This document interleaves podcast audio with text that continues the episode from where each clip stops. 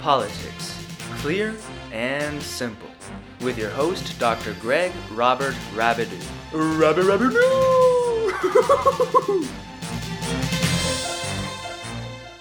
Welcome to Politics Clear and Simple on this September 10th, 2020, first day of the NFL season, if you can believe that. But my focus today is on Mulan, not the animated 1998 one, but Mulan, the live action film from Disney. I'll talk about it in just a second. When you wish upon a star, makes no difference who you are.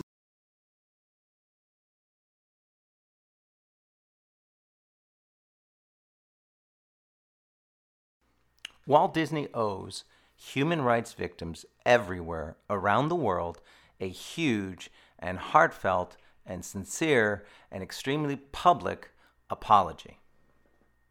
Now, before I get into why they owe human rights victims everywhere this heartfelt, deep, sincere, and very public apology, let me just first talk a little bit about the movie Mulan, because this is where all the problems stem for Disney in terms of the backlash they're facing right now around the world for their actions they took while they were filming this 200 million plus blockbuster budgeted film. By the way, the first time ever this amount of budget for a female director. Niki Caro is the director of this film. But a little bit more about Mulan. I'm sure all of you, many at least, are familiar with Mulan, the story of Mulan, based on a Chinese poem. Ballad of Mulan talks about how a young girl sees her aging father and brothers taken off to the war to fight the invading enemy. And Mulan disguises herself as a young boy, enlists in the army, and becomes the hero, the heroic Chinese hero saving the day. But this is not the Mulan, Mulan 2020, is not the Mulan of 1998. In that Mulan movie, it was animated. And it had funny characters like Eddie Murphy voicing the role of Mushu, the lovable but mischievous little assistant. This Mulan is a very China targeted, China centric film, live action, not animation, with a nearly all Asian cast, including Chinese actors and Hong Kong actors like Liu Yifei, who's in the leading role of Mulan, Tzi Yoson An, Jason Scott Lee, Bruce Lee's son, and Donnie Yen. Disney targeted and collaborated with Chinese studios, Chinese crew, Chinese writers, editors, producers to make this huge Chinese centric targeted film glorifying China and the heroic nature and quality of its people. Nothing wrong with that, right? They certainly have a right to do that. But it's been controversial from the start, this Mulan 2020, this live action reboot. First, it was scheduled to be released in theaters domestic in the US and in China twice, and twice it was pulled, twice it was postponed and then rescheduled because of the pandemic. And in the US market, the decision then was made after the second time it was pulled to forego having it go to the theaters at all. So if you want to watch Mulan here in the US, you need to pony up about 35 bucks for a Disney Plus premium access subscription to its cable channel so you can watch Mulan. So an epic movie that Niki Caro says she's heartbroken because it was filmed to be on an epic screen, will not be on epic screens in the US, but it will be in China. It's it's opened already in China to about 9 to 10 million dollars so far in the box office to mediocre to okay reviews. But that's not the controversy of course about the film itself. Now, there was a side controversy before this huge issue erupted and that was the star, Yu Lifei. She's Shanghai born, Chinese, of Chinese origin, and she had posted and tweeted comments and pictures that were very much in support of the Chinese police crackdown, the brutality against Hong Kong protesters. So that got her in a bit of trouble, at least with Hong Kong and number of groups and people around the world that have sympathy or support for the Hong Kong protesters against the Chinese and the crackdown and brutality against protesters. But now this. So it came out recently as people were screening and watching the film, and they saw in the end credits that Disney and its director and producer chose to thank in the in the end credits at least eight Chinese agencies and organizations for their cooperation and their support during the making, during the filming of this movie. Now, one of them is the Turpan Bureau, the Chinese Turpan Public Security Bureau. Now, why is that important? Because for whatever reason, and I'll get back to this in a second, but for whatever reason, Niki Caro, the director, and Walt Disney, Disney Co., Disney Studios, decided to film portions of this epic movie in the Xinjiang province, the XUAR, it's known as. It's an autonomous region. It's the notorious Xinjiang province where you have a lot of accusations and allegations of Chinese governmental, Chinese human rights violations against ethnic minority populations such as the Uyghurs and the Kazakhs in that area. And this province is where some organizations, some international human rights organizations, have alleged that at least 1 million minorities, minority population, are subjected and have been subjected to such human rights abuses as torture, forced sterilization, 24 7 surveillance, camera surveillance, forced abortions, coercion of children born from these people into human trafficking, forced labor from adults, and coercion and physical forcing these minorities to rescind and reject their stated religion, many of them are Muslims, and to take an oath on their knees, apparently, to take an oath that the only icon, the only idol they will worship, that they will worship, is the current Prime Minister of China, Xi Jinping. So you have these allegations, which, by the way, aren't just blind speculative allegations. There have been a number of videos taken by drone satellites that have been leaked or published through the world that clearly show Chinese blindfolding these Uyghurs and Kazakhs and putting them on their knees and in some cases beating, forcing them in these camps.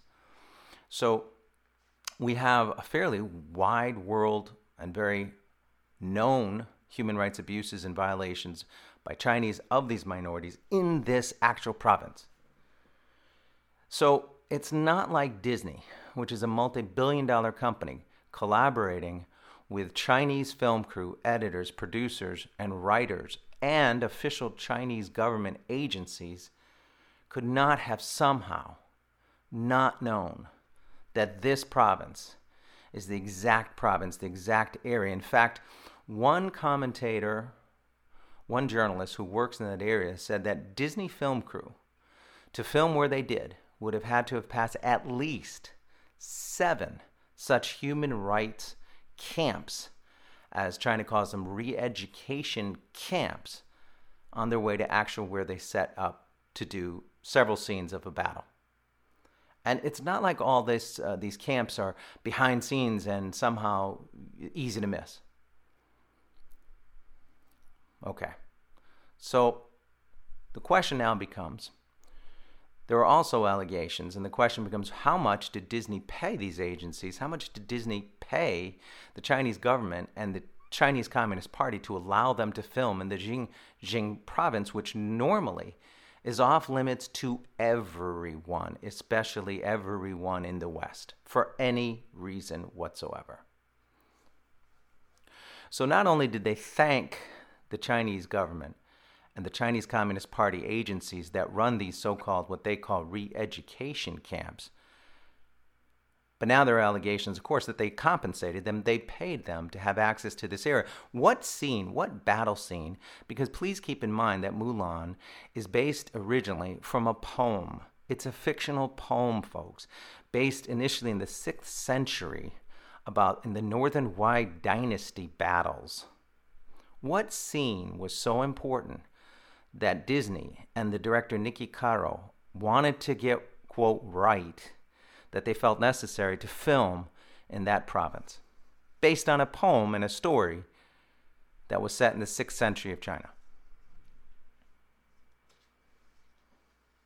Now, recently, the U.S. State Department has provided, in fact, this would have been both before and during the filming of Mulan, sanctions against China over what it's called its continued human rights violations against the ethnic minority population of Muslim Uyghurs and Kazakhs in the XUAR, that's the Xinjiang Uyghur Autonomous Region, XUAR region. As Secretary of State Mike Pompeo has said, that the Chinese are also forcing Kazakhs, adults, especially male adults, into forced labor, but also children and women. And Kazakhs, just like the Uyghurs, Uyghurs must deny their faith and their, and their religion. They must get on their knees and proclaim the Chinese Prime Minister, as I mentioned, Xi Jinping, as the only idol worth worshiping. Amnesty International has demanded that China stop targeting the Uyghurs and condemned the so called de extremification camps. In other words, China views these people as extreme radicals for both their faith and their lack of embracing and accepting and fully accepting the Chinese Communist Party and ideology. So, by definition, they are extreme. China calls them terrorists, and they force them into, the, into these internment camps. And so, what does Disney do? They take a $210 million budgeted film, a blockbuster, they hope, film, targeting China's huge, massive movie going audience. They load up on a nearly all Asian cast, including several of the leads that are Chinese actors and actresses to appeal and target to the China market. And then they go and they film part of it in this notorious human rights abuse and torture camp area. Then they thank them publicly in the scroll and the end credits of the film. And now there are allegations coming out that they paid for access as well. China Foreign Ministry spokesman Zhao Lijian says that these quote camps are quote merely educational and vocational. We're helping the minorities, he said, by re-educating them and training them to better assimilate into the Chinese culture. He has called it before in the past a Western made up hoax and a Western myth to de-glorify China. Okay. So, my question now becomes after all this controversy and Mulan 2020, not the animated Mulan again that you remember with Eddie Murphy's voiced as Mushu, not the animated cartoon or the animated film, but the live action. In fact, one critic calls it a very live, gritty, raw, and realistic depiction of battles and death. The question now, after now not coming to the screens in the US, having people pay 35 bucks for premium access to Disney Plus if they don't already have it to watch it, having postponed it at least twice for opening premieres in the movies, the theaters in China, and now opened it recently to somewhat tepid, only medium warm response. Will Disney finally do the right thing? Groups, for, for example, like the Milk Tea Alliance, which is named after the sweet milky tea drink, very popular and common throughout Asia. The Milk Tea Alliance and Joshua Wong, who's its lead, protester, one of its organizers, has also demanded Disney do the right thing. So, what is the right thing? Disney should apologize. Disney should absolutely apologize for what? For not just what they did, but the impact of what they did. What are the consequences? They have enabled and they have empowered the Chinese government to continue its human rights abuses onto these minority ethnic populations, and they've provided them with cover and legitimacy. And this is, by the way, why China allowed Disney into the area in the first place, because it allows them credibility, it allows them political cover with the world because many people will see the movie and go, well, how bad could it be? I mean, Disney's involved, and Disney's a great company, and they have core values, and they wouldn't knowingly do anything with any company or any government that has some sort of human rights abuses, would they? Yes, they would, and they did, and they are. So, will Disney do the right thing now? Will they not only apologize, but what they should also do is they should take at least a portion of that massive $210 million budget whatever profits they're projected to make, and they should take one, two, five, maybe 10% of those profits, and they should earmark it, and they should give it to human rights organizations around the world that are standing up to and trying to fight against the very human rights abuses that a country like China continues to perpetuate against the Uyghurs and the Kazakhs in that area. But don't hold your breath. Don't count on Disney doing the right thing. Why? Well, they have a track record for this sort of thing. In 1997, Disney Studios produced the movie Kundun, a film which won a number of awards and was very well received, at least in the West. At the core of it, it was critical of the Chinese Communist parties and their forced oppression and violence against Tibet and Tibetans and it portrayed the Dalai Lama in a positive light, which is a big no no in China. It's one of the T's you can't do. You can't talk about the Tibetans, you can't talk about Tiananmen Square at the very least, and you can't talk about Taiwan. The three T's are off limits. Now, Kundun, which is Tibetan for the presence, and is the word they used to refer to the Dalai Lama, was a big hit in the West but China reacted by the Chinese Communist Party spokesperson said, okay, all Disney films are now banned from China. And the mouse panicked. Mickey panicked. My goodness, that's a lot of cheese I'm not going to be able to bite into if the Chinese market is off limits to me. So, in very short order, Disney apologized one witness at a meeting between Disney and some Chinese Communist Party representatives said that one of the staffers almost broke down and got on his knees and basically begged China to forgive Disney for having the audacity to create and produce a film that portrayed the Dalai Lama in a positive light. So they begged for forgiveness, and then not only did they apologize, begged for forgiveness, but they offered China which at the heart of it, China is always interested in making money, let's face it, they offer China a deal. Collaboration in a $5.5 billion Disney amusement park to be built in Shanghai. But the Chinese Communist Party wanted some conditions. And what were some of those conditions?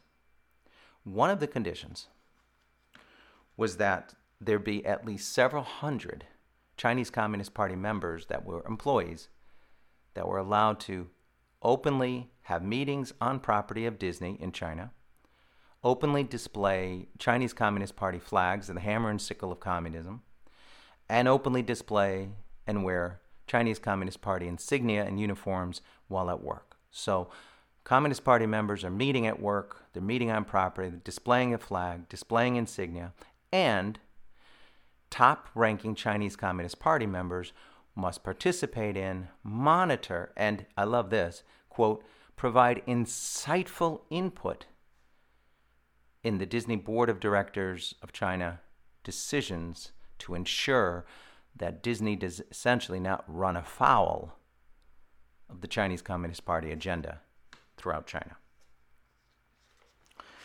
Did Disney agree to those conditions? Well, of course they did. Of course they did. They wanted that $5.5 billion amusement park built in Shanghai. I'll give you a footnote though. Does pandering and pacifying and appeasement work?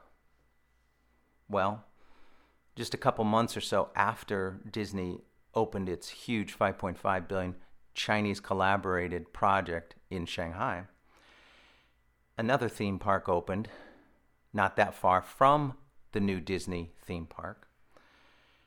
And it had rides and themes and characters that looked suspiciously like beloved Disney characters like Mickey, Minnie, Goofy, Pluto, Donald Duck. And when Disney complained and wanted to file copyright infringement, those claims were quickly dismissed by governmental judicial officials. And the theme park that was built was in part subsidized by Chinese money. So, Disney, Mickey, will you learn this time? Will you learn your lesson that pandering, appeasement, and close, cozy collaboration with Chinese Communist Party does not necessarily end well for you?